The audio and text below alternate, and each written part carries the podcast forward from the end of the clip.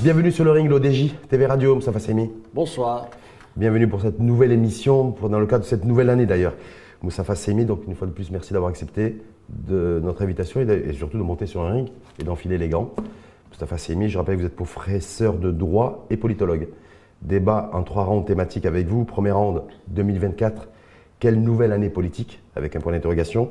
Deuxième round, remaniement ministériel, option ou obligation Avec un point d'interrogation. Et enfin, troisième round, éducation avec la, grève des enseignants et la grève de la fonction publique. L'eau, euh, à la lumière du stress hydrique, parce qu'on est démarrant l'année avec une forte tension euh, sur, euh, sur cette matière, en l'occurrence l'eau, et l'énergie par extension, puisque de toute façon, quand on parle d'eau, on ne peut pas dissocier l'eau à l'énergie. Trois bombes politiques à retardement, avec un point d'interrogation. Vous nous direz aussi ce que vous en pensez.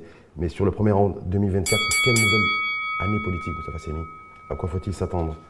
C'est une année difficile euh, qui tient au contexte qui a prévalu au cours de l'année 2023, lequel a été impacté, vous le savez, par les années précédentes, notamment les, des années Covid, il faut le rappeler, plus euh, l'impact du conflit euh, Ukraine-Russie depuis février 2022 avec euh, les conséquences économiques et sociales que ça a eu, notamment pour ce qui est du renchérissement des matières premières, du blé, euh, des coûts logistiques, sans parler des- de la flambée qu'il y a eu des cours de- du, du pétrole et du gaz en particulier. Donc nous sommes aujourd'hui euh, sur une année euh, commence, qui, va être identique euh, en termes de gestion politique que celle de 2023 ou qui va être différente selon vous? Euh, 2023, 2023 avait cette euh, particularité, euh, outre les facteurs cumulatifs que j'ai évoqués, euh, il y a eu le séisme quand même euh, du, de, de septembre, Eh oui, du, du 8 septembre, qui est quand même une grande catastrophe nationale, avec un coût financier, un coût financier, un coût économique et social. Alors évidemment, il faut souhaiter, prier pour que 2024 euh, ne, nous installe pas dans un schéma de ce type-là. Euh, sur cette base-là, l'année 2024 est une année difficile parce qu'il y a un certain nombre de clignotants qui sont en rouge. Est-ce que ça veut dire que le gouvernement euh, dirigé par Azir Nouch va être euh, soumis à rude épreuve politique en 2024 et des épreuves politiques beaucoup plus compliquées et beaucoup plus complexes qu'elles n'ont pu l'être en 2022 et en 2023 Oui, parce qu'il y a des effets cumulatifs des années que vous avez évoquées, 2022, 2023. 2024, euh, il y a euh, des contraintes particulières qui sont de divers ordres. La première contrainte, euh, me semble-t-il, c'est euh, le coût financier d'un certain nombre de réformes qui sont à l'ordre du jour et qui doivent être mises en œuvre. Ça a commencé. Ça a commencé avec le, le coût de la reconstruction. Vous savez que c'est une dotation de 25 milliards de dirhams qui a été décidée par le souverain en septembre, donc pour le programme de reconstruction pour les, les, les années, les trois années à venir, 24, 25, 26. Ça a commencé d'ailleurs le dernier trimestre 2023, c'est 25 millions de dirhams. À côté de ça, il y a le coût social de la protection et des mesures qui ont été prises au titre de, de, ce chapitre, c'est 10 milliards de dirhams. Il faut y ajouter ensuite le coût financier d'autres mesures qui ont été décidées. Vous savez, il y a les allocations familiales. Hum, Le relèvement de... Euh, eh oui. Mais ça, c'est c'est de la dépense. Est-ce que Valeur aujourd'hui, vous considérez qu'en 2024, la gestion politique par le gouvernement, par les, le gouvernement qui est dirigé par trois partis politiques et dominé par le, ah, le, le- le RNI, va avoir une gestion politique beaucoup plus facile, Avant- beaucoup plus, avant de vous répondre, plus, je beaucoup sais plus que- complexe. Il y a la loi de finances 2024 qui, va, qui est, qui Je est sais appliquée, que vous voulez m'entraîner sur le terrain politique, je vais y venir, mais euh, c'est important de donner des éléments économiques qui pèsent sur la décision politique. Les éléments économiques, c'est euh, la cinquième année de sécheresse. Euh, le gouvernement fait des prévisions, on va travailler sur ces chiffres. Les prévisions pour la loi de finances 2000 2024, il a prévu 3,7% de, de croissance. Euh, Est-ce que déjà le 3,7%, il ne le fera pas en 2024 Est-ce que quand- C'est pas tenable. Non, c'est pour ça que je vous pose Non, la question. C'est pour ça que je donne ce. Est-ce Est-ce que c'est une année politique 2024 où il n'y aura pas de croissance économique? En tout cas, pas les 3,6 points. Les 3,7, vous savez, le mm. gouvernement donne toujours des chiffres optimistes, ça a été toujours le cas. Mais pour ce qui est de l'année 2024 qui nous intéresse aujourd'hui, prévision du gouvernement, c'est 3,7% de croissance. Aujourd'hui, euh, ce que je puis vous dire selon les éléments que j'ai recueillis, c'est qu'on euh, fera euh, un point de moins que 3007. Nous sommes à 2,627. 2,627 pour un pays comme le Maroc, ce n'est pas du développement. Il faudra bien qu'on le dise un jour. Est-ce que le pays, donc du coup, en 2024, politiquement, sera gérable euh, pour ce gouvernement, compte tenu que la, croissance économique ne sera pas au rendez-vous, que la croissance du chômage, elle a déjà été au rendez-vous avec deux pics majeurs en 2023, deux pics records d'ailleurs. Avec 13,5% On a fini l'année Est-ce qu'il faut s'attendre à une année politique extrêmement Difficile Difficile, oui, sur plusieurs points. Difficile pour ce qui est euh, du bouclage euh, de la loi de finances 2024 et des financements.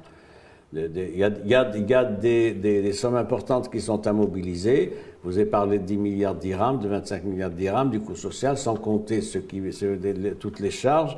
Et donc, il y a une difficulté aujourd'hui pour le gouvernement, c'est de la mobilisation de ressources budgétaires. Comment? Soit par l'emprunt international, ce qui a été fait en février dernier. Vous savez qu'on a levé sur le marché international 2,5 milliards de dollars. On a la nouvelle ligne de crédit modulable du FMI, vous savez également, qui est importante mhm. et qui donc qui permet de, de, de, faire face au choc. Mais il y a un gros problème, qui est posé d'ailleurs par la Banque centrale, le rapport du gouverneur de la Banque centrale, c'est la soutenabilité des finances publiques. Ça veut dire quoi? Ça veut dire qu'il faut euh, recourir à l'emprunt international. Ce n'est pas forcément le meilleur moment aujourd'hui, vous le savez très bien, compte tenu du contexte international, soit euh, l'emprunt intérieur. On n'en parle pas souvent, mais vous savez que l'emprunt intérieur, c'est plus de deux fois l'emprunt international. Et donc il y a là euh, des difficultés quant au fait de boucler les, les, charges financières prévues dans la loi de finances. Alors les, marges de manœuvre du gouvernement sont celles-ci. Euh, revoir la fiscalité. Mais ce n'est pas le cas.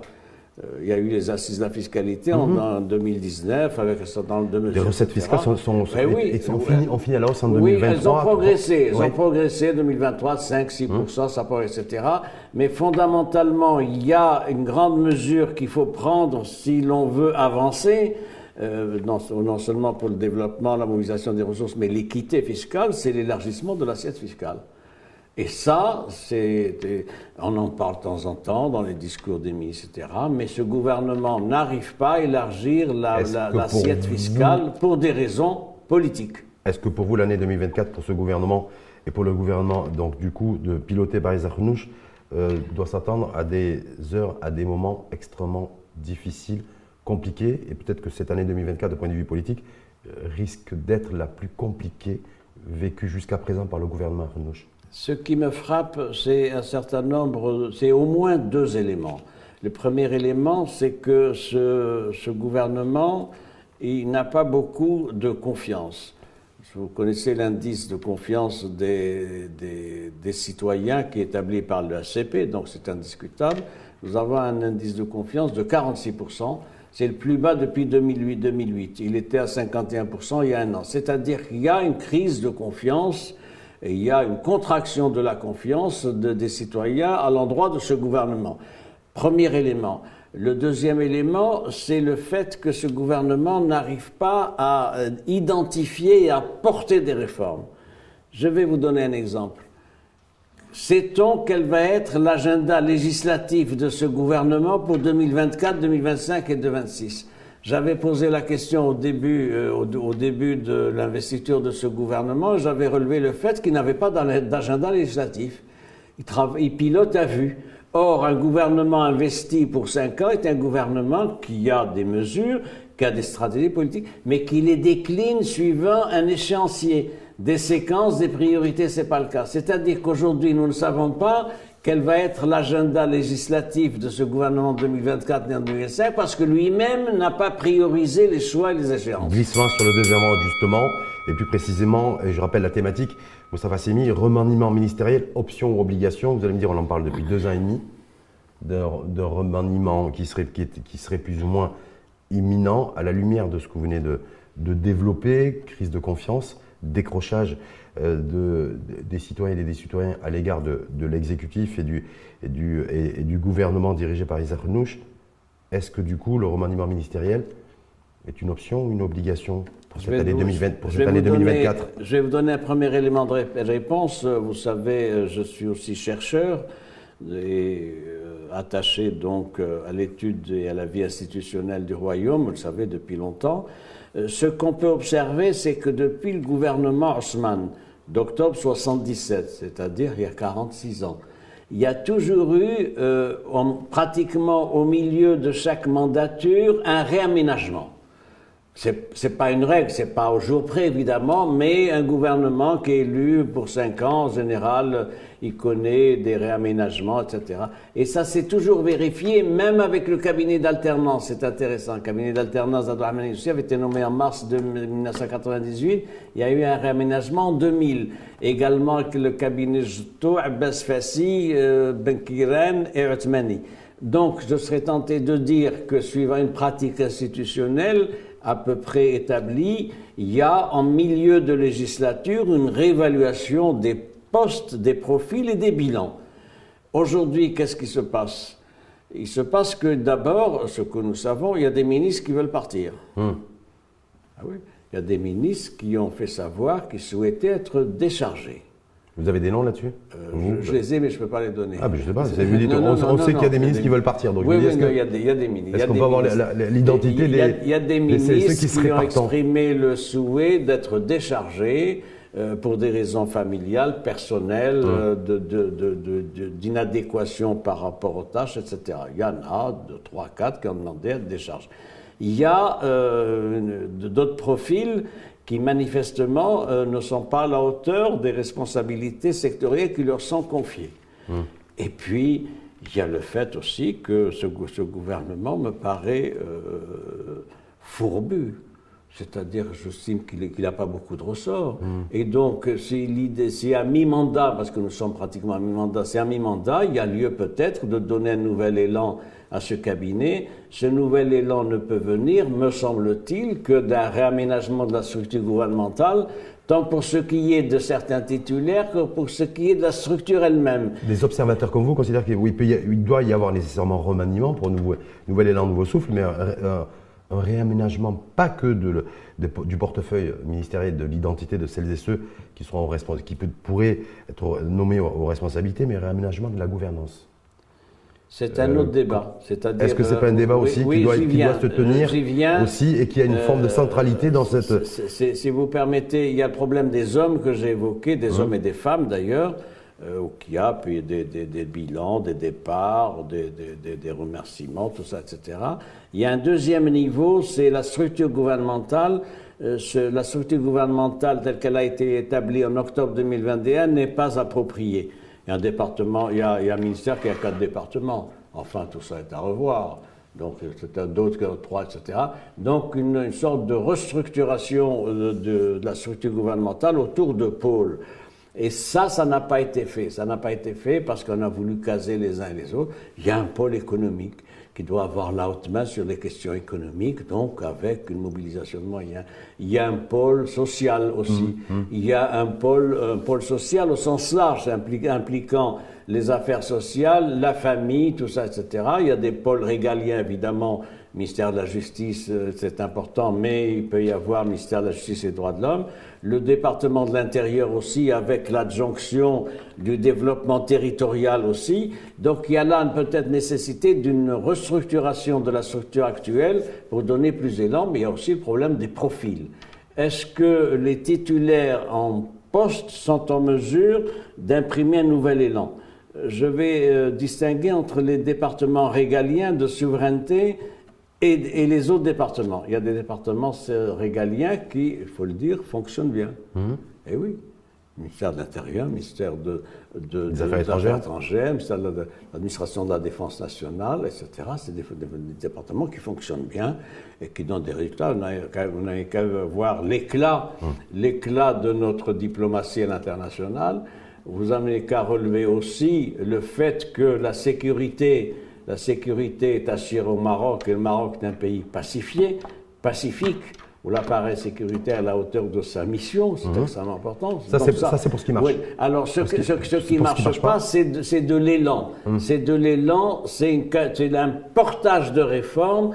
Et sur ce plan-là, l'évaluation est quand même sujette à caution. Donc, un, vous dites, un, le remaniement ministériel option-obligation, c'est plutôt option ou plutôt obligation pour, une 2024 C'est une, une, option qui me paraît euh, prévaloir, je vais être prudent, parce qu'il est bien évident qu'un certain nombre de titulaires euh, n'ont plus de souffle pour conduire des réformes jusqu'à 2026. Donc c'est donc c'est plutôt une obligation. Euh, oui, mais je préfère l'obligation. Oui, c'est pas mécanique. plutôt le terme option ou le terme obligation. C'est une, option. C'est une option euh, dictée par les circonstances. Voilà. Ben, c'est pas une obligation parce qu'il n'y a pas d'obligation constitutionnelle. Deux partis. Mais c'est une option politique qui, qui faut peut-être Avant de passer au, troisième deux partis deux partis politiques qui qui forment cette euh, majorité gouvernementale, en l'occurrence le PAM et l'Istiklal, tiendront des, leur congrès.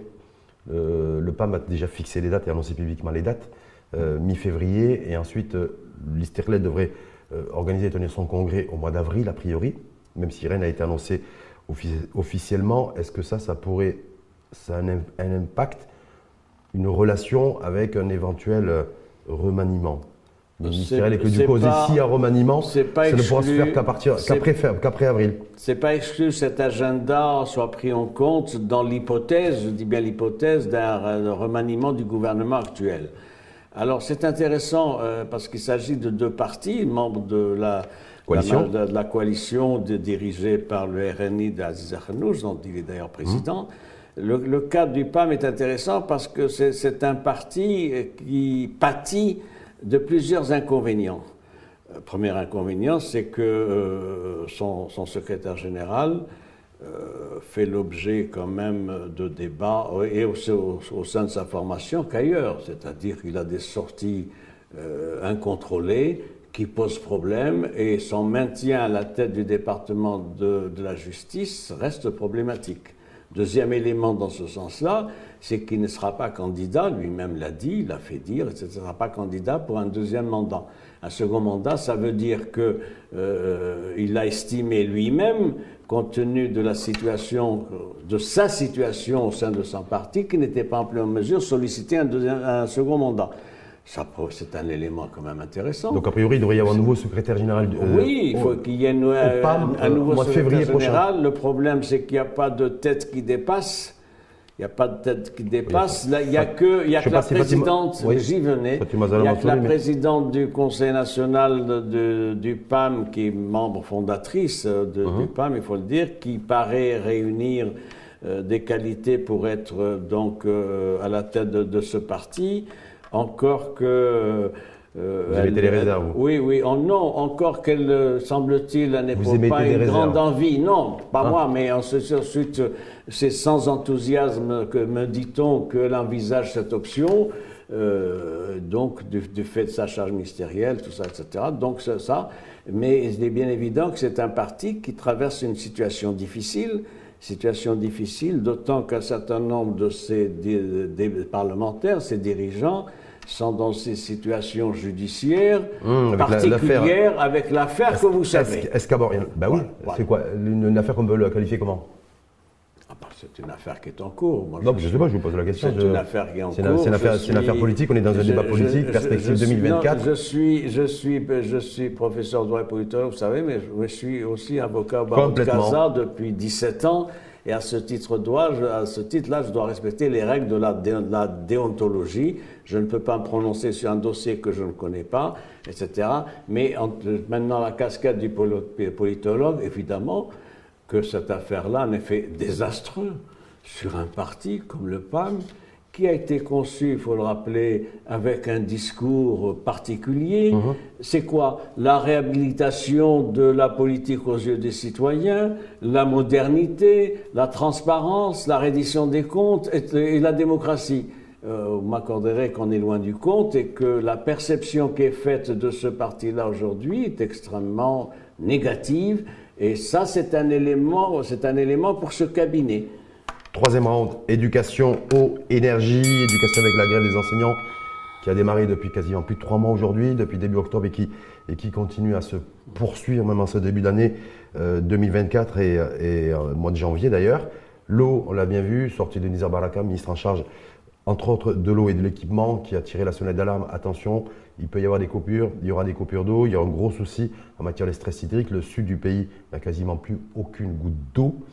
Euh, et l'énergie par extension, est-ce que là, c'est concrètement trois bombes politiques à retardement pour le gouvernement et l'exécutif pour cette année 2024 Je ne parlerai pas de bombes, je parlerai du fait que... Euh, euh, il y a eu euh, une sorte de déni général à voir les contraintes qui allaient s'aggraver au fil des ans.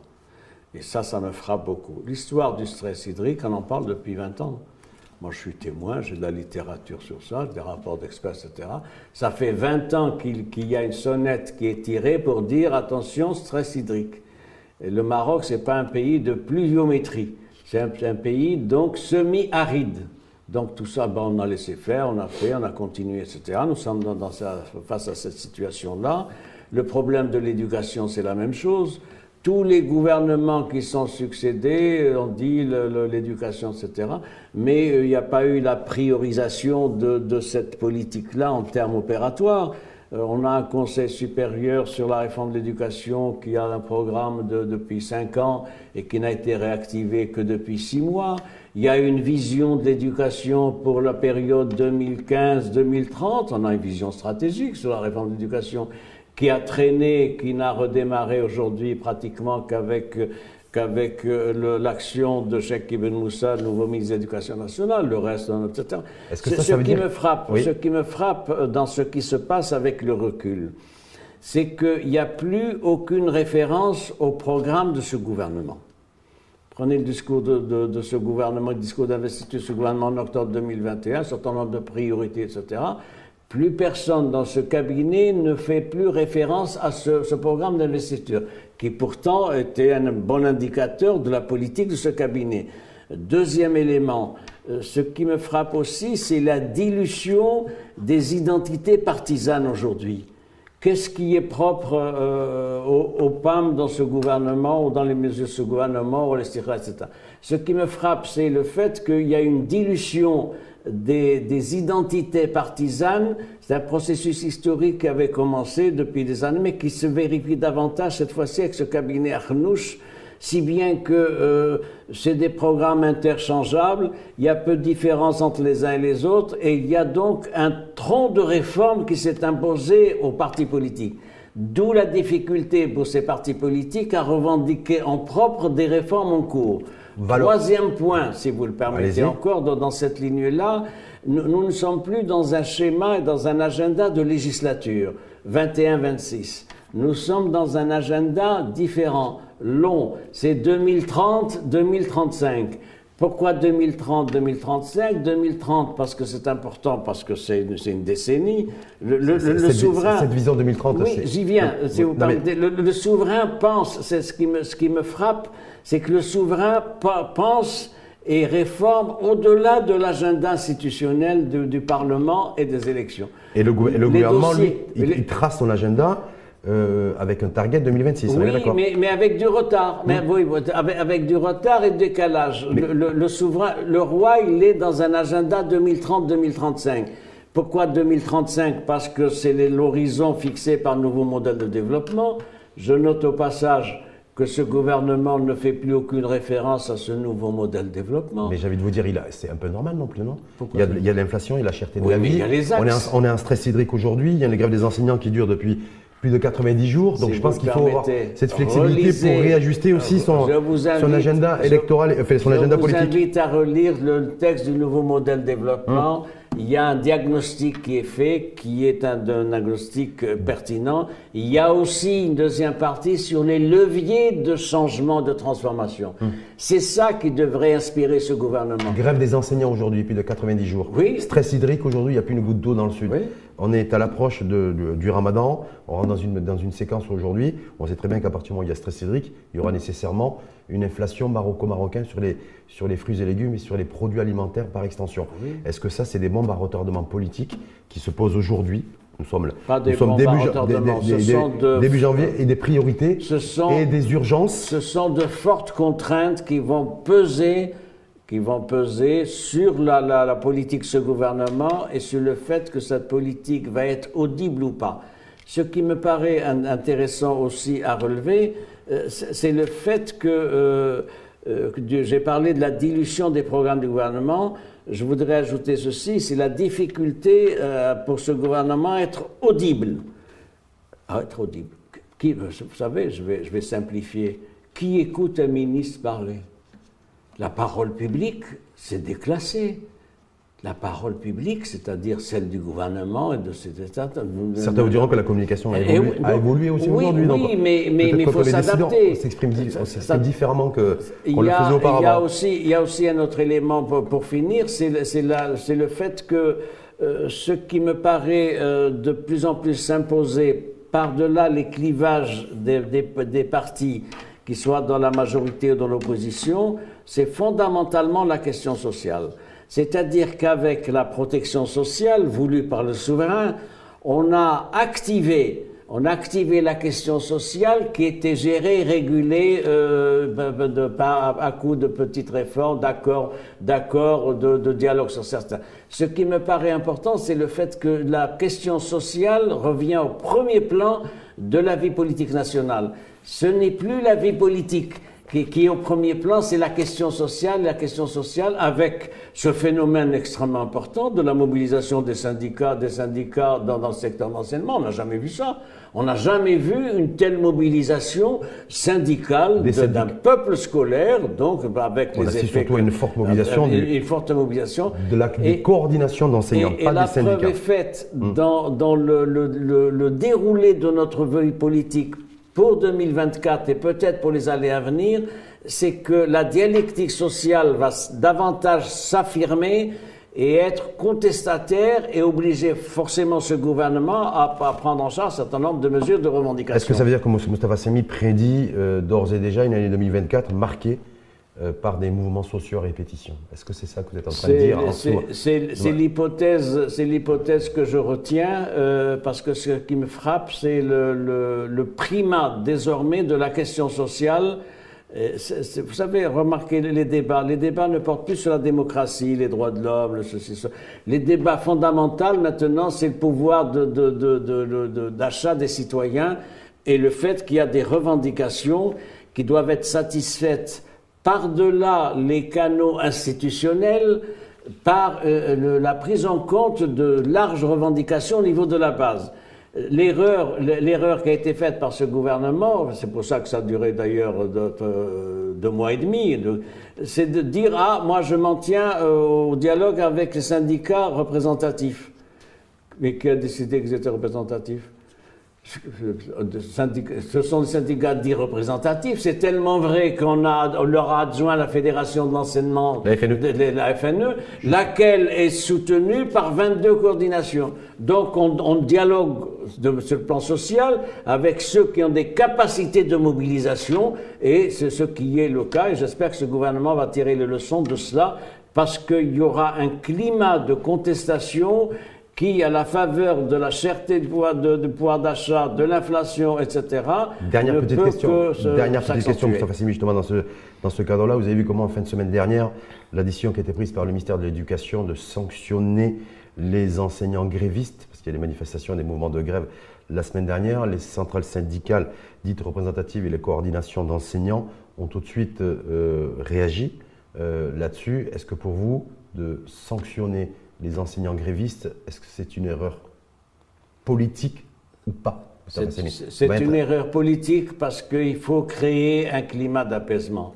Et on ne peut pas en même temps arriver à un dialogue social avec un accord qui va être d'ailleurs euh, revu et corrigé parce qu'il y a encore qu'il y a une quarantaine d'articles qui sont en, en discussion aujourd'hui, qui ne sont pas réglés, notamment un certain nombre de revendications importantes qui, qui- qui font l'objet de débats. Je crois qu'il faut créer un climat et un climat d'apaisement. C'est- Le climat d'apaisement, c'est de passer l'éponge et de, de- de tourner la page, s'engager dans un dialogue constructif et positif. Surtout dans la perspective d'une nouvelle année. Tout à fait. Merci infiniment à vous. Moustapha Saimi, professeur de droit et politologue. Donc, on va se souhaiter une bonne année aussi avec les gants. Vous qui avez fait 30 minutes, 30 minutes sur le ring. Bonne année à vous. Et puis, euh, à très vite. Inch'Allah. À très Seymi. bientôt. Merci. À très bientôt. Merci à vous.